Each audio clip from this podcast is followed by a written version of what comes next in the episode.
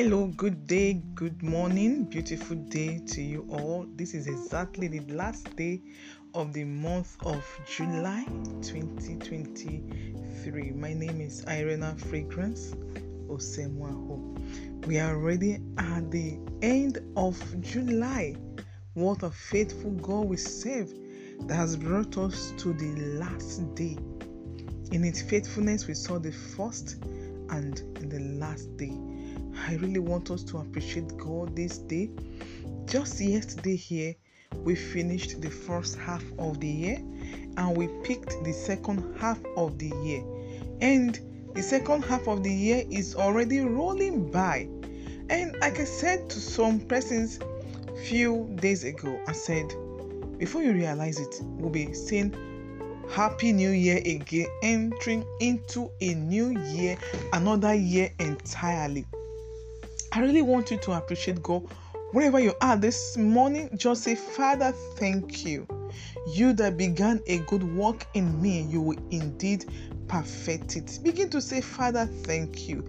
Thank you and thank you and thank you for this thing you have done and is marvelous in our sight. We would really, really be praising God today, and I don't know if you can actually allow yourself to praising God. You might ask yourself, what do I really want to praise God for?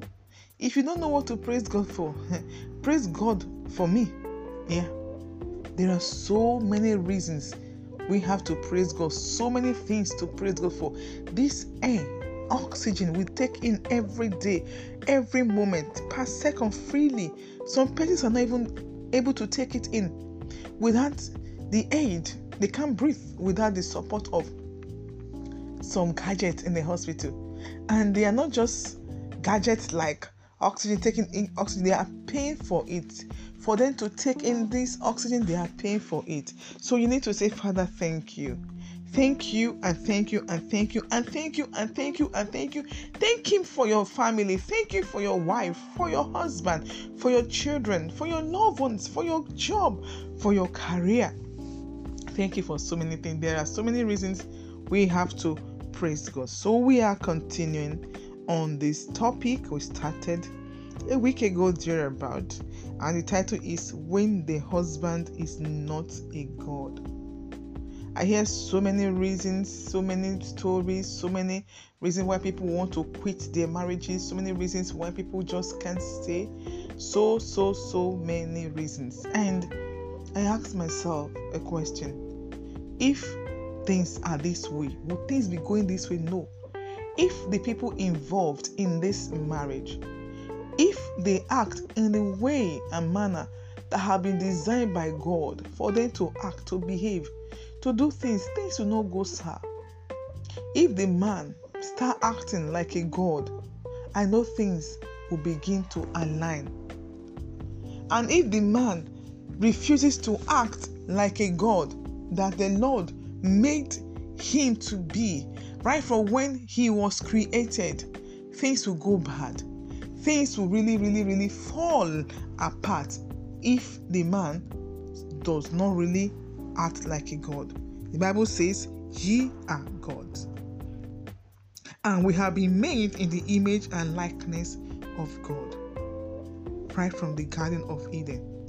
The Bible says it in Psalm eighty-two, verse six to seven. Ye are gods. So this topic, I really want our husbands to have access to it. Our wives should play it close to them so that they will know and understand why they need to act in certain way and why they should stop acting in certain way. So I have shared some things that husband needs to do to really make them be like God, love. And I've also talked on being spiritual leader of that home. And I talked on humility, not just humility towards people outside, your friends, your colleague. Lead in humility. You want your wife to be humble, to be submissive. Lead her in humility. And when you lead your wife in humility, things fall in place naturally. And like I've come to realize as well, that many marriages are in turmoil today because the husbands are not leading their wives in humility. And today we just have women that just want to like, oh, the way you give to me, I give it back to you. And never forget that the woman is made with a womb. She's a magnifier. She reproduces what you give to her. So if you do not lead her in humility, you also get the opposite of what you are sowing into her. And I so went further to talk about some other things we also need to do, the husband need to do to be a god in that home, and talked about to operate in ratio ninety-nine point one, ratio ninety-nine point one, ratio ninety-nine over ratio one, ratio ninety-nine to ratio one, yes. And I also talked about being a provider. Being a, so today, I want to quickly say this as well.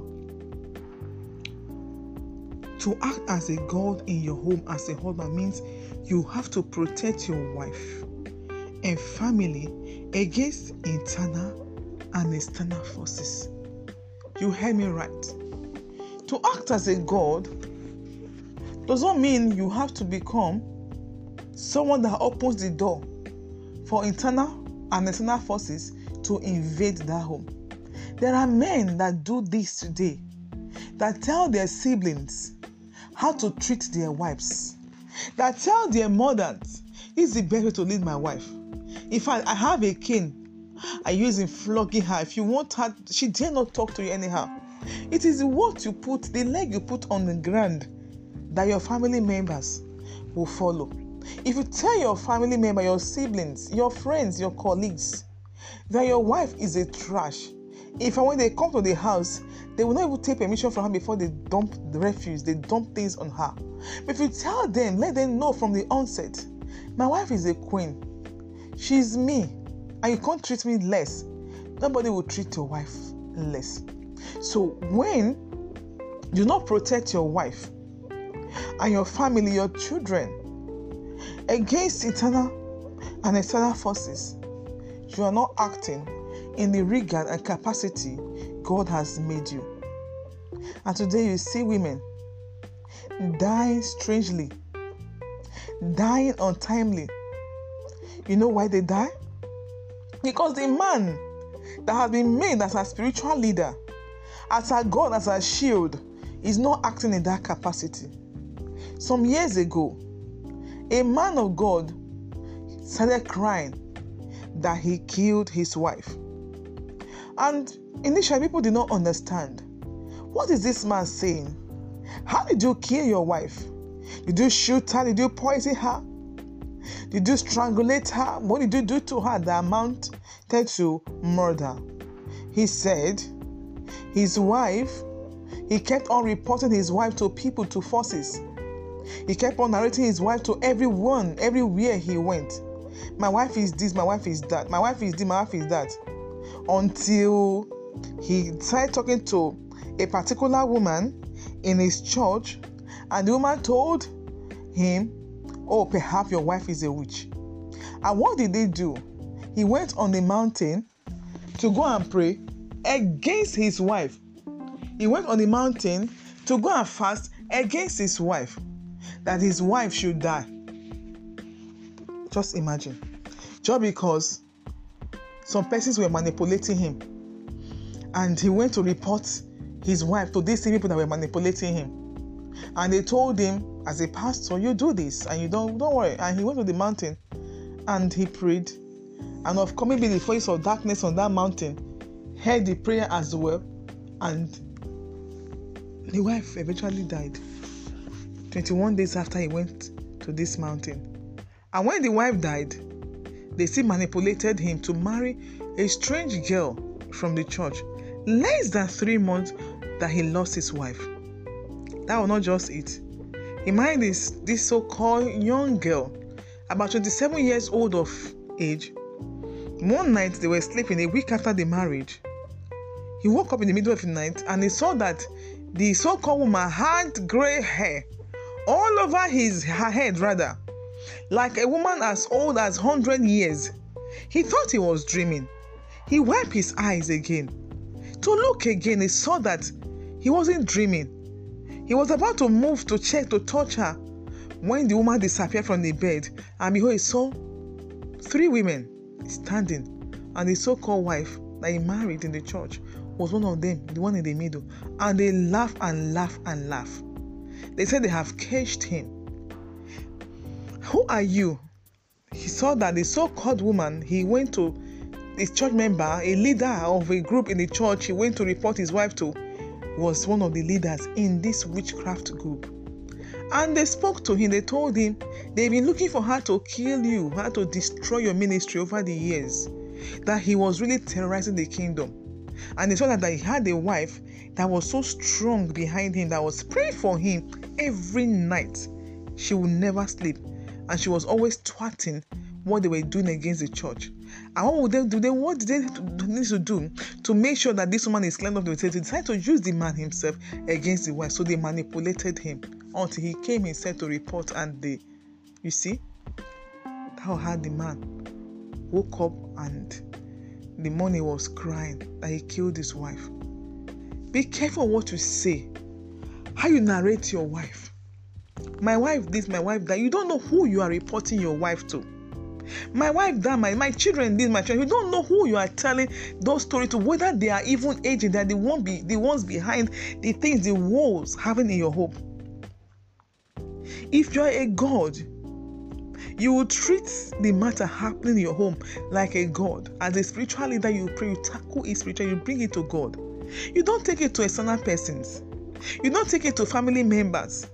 What do you think you are doing by doing that? You are telling them, help me beat her, help me kill her. Help me, come and join me to fight this woman. I can't fight her myself. That's what you do when you go to report your wife to these strangers. As the Bible says, two have become one in marriage. But for you to become two in that marriage, you are no longer two when you report your wife to an external person.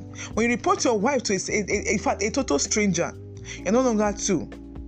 So please, I really want to tell everyone there, husband, stop reporting your wife to external persons. Stop reporting your wife to family members. Stop reporting your wife to friends. Stop it.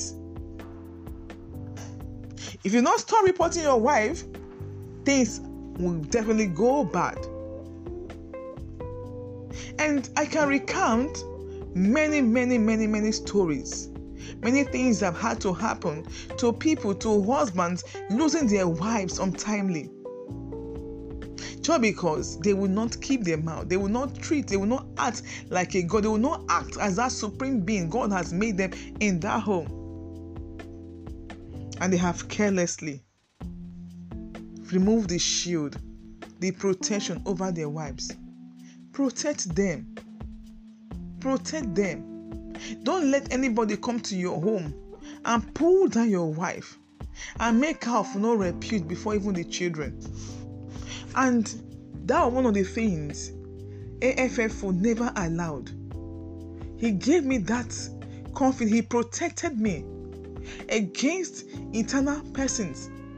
Even if, even he protected me against my own family that would have risen up against me. Even in his own family. Even external, even my kids couldn't even, they can't talk, they can't slam the door at me. Who are you? He treated me like an egg, like a queen. It was so obvious, such that nobody could come and make a trash out of me. So husbands, please, men, be a God in that home. And as a God, you protect your wife. Just the way God is protecting us. Look at what the Bible says, what God says in His word. He's a God so full of mercy, compassion, that does not impute iniquity upon His own. We have offended Him several times. We are still, we still offend even till now. In all of the offenses we commit against God, it does not say kill her, kill him. Oh, he's not fit to live, she's not fit to live. He has the, the capacity, he's the one that has the power to kill and to make her life. He can sniff life out of anybody when he likes it, when he likes, but he doesn't do it because he's God. A compassionate God for that matter.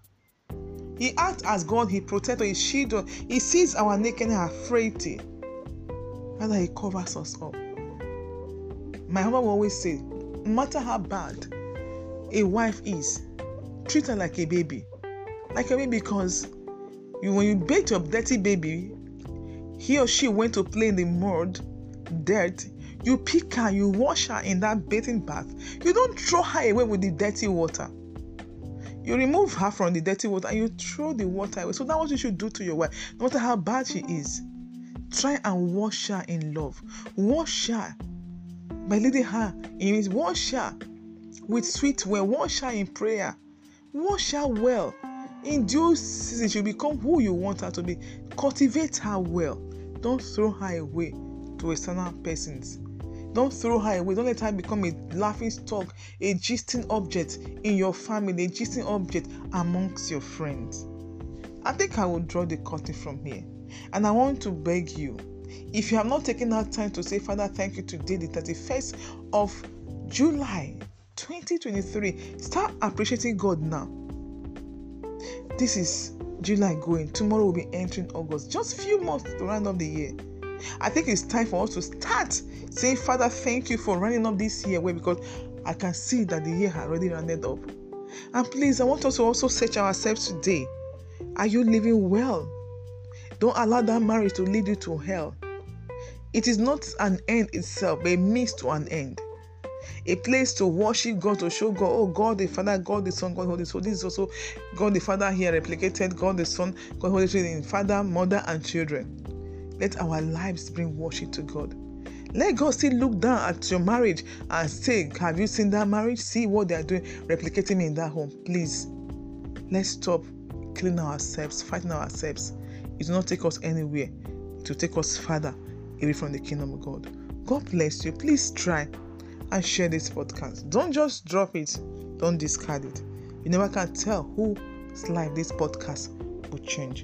And God bless you as you do so. So you need to reach us for counseling, question, reach us through these numbers, plus four four seven seven six five one two nine eight and six six, and plus two three four eight one zero seven one two six one four eight. Never forget, it marries an institution. Couples and singles must be students. Always remember, marriage care really cares. Have a beautiful day. God bless you all. I love you.